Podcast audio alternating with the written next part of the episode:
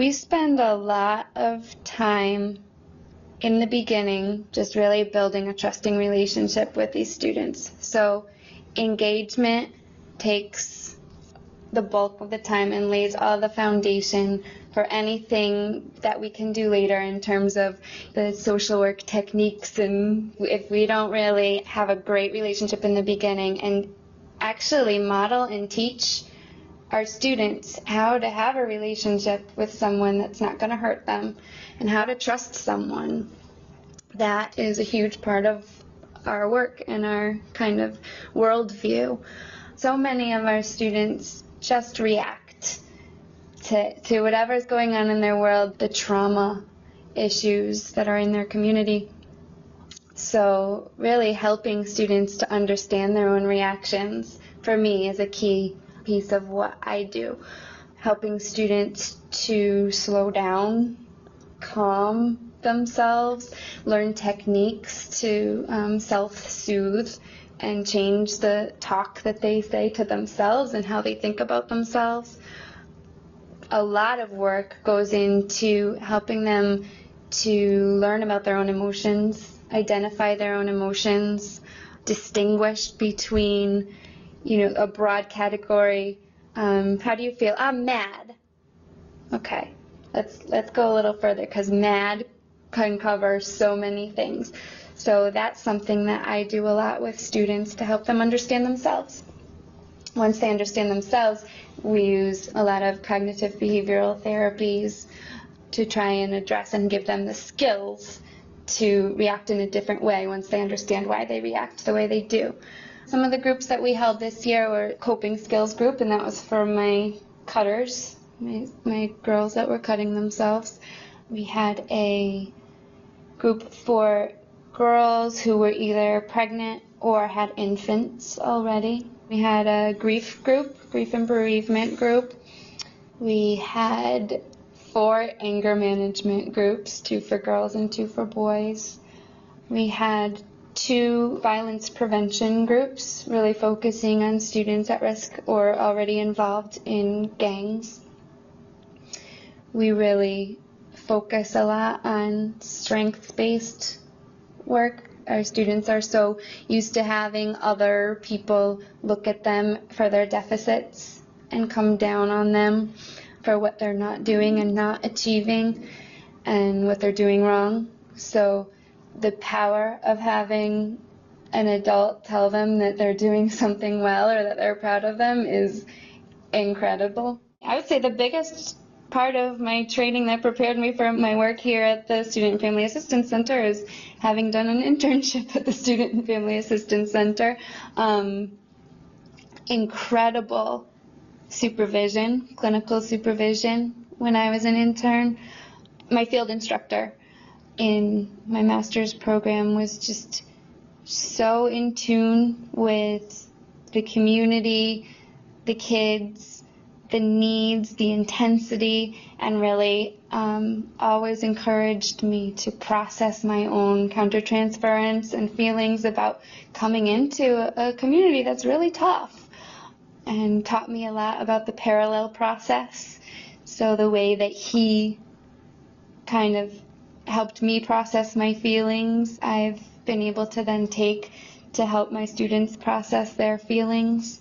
My classes at the University of Connecticut, my casework classes helped me a lot in terms of doing my process recordings and case studies and getting feedback from professors and, and discussing cases in the classroom setting.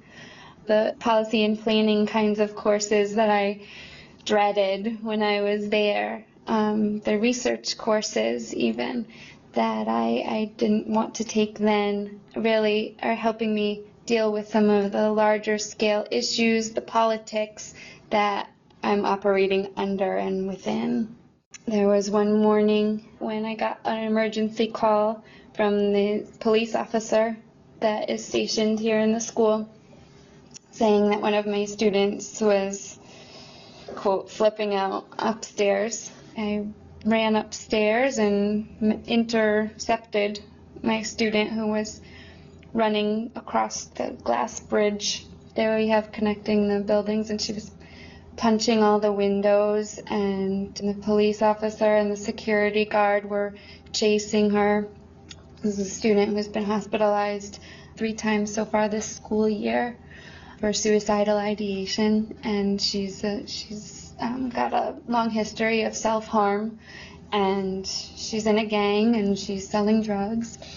She struggles with sexual identity and sexual orientation issues and depression. And she'd come to school and just been told that she was expelled with no uh, preparation, no, you know, social worker there to help her process that. She just came into school, thought she was going on about her day. The administrator called her into the office and said, You can go home, you're expelled. So she was obviously upset, and so I intercepted her. I ended up um, getting her to calm down and let me console her in the stairwell. The only reason I could do that was because of all of the effort I put in the beginning to build this relationship because she would not let anyone touch her, come near her, but I had her hugging me and just crying and letting it out until the security guard came and said, Just let her go. She's expelled. She's not supposed to be here. So she ran off again and flipped a table over and stabbed herself with a pen in the arm, at which point she let me physically restrain her again, no one else, until the security could come and help me. And then we had to call mobile crisis and have her assessed for, for risk to herself and others. The social workers at the Student and Family Assistance Center were very willing to jump into the middle of whatever is going on, for better or for worse. A lot of professionals that I work with step back, get scared, are really afraid that they're going to do or say the wrong thing, and in their standoffishness, they are doing and saying the wrong thing. The cutting epidemic that's going on in the school right now, nobody wants to touch it. Nobody wants to talk to these kids. Nobody wants to deal with it. They're very scared. And that's really an important place where we come in as social workers. A lot of times it's the school that's doing wrong to the students and families the teachers see it but don't know how to address it without getting in trouble themselves. Through a social work community, you know, I can make a call to an outside agency who can come in with the parent and they can advocate.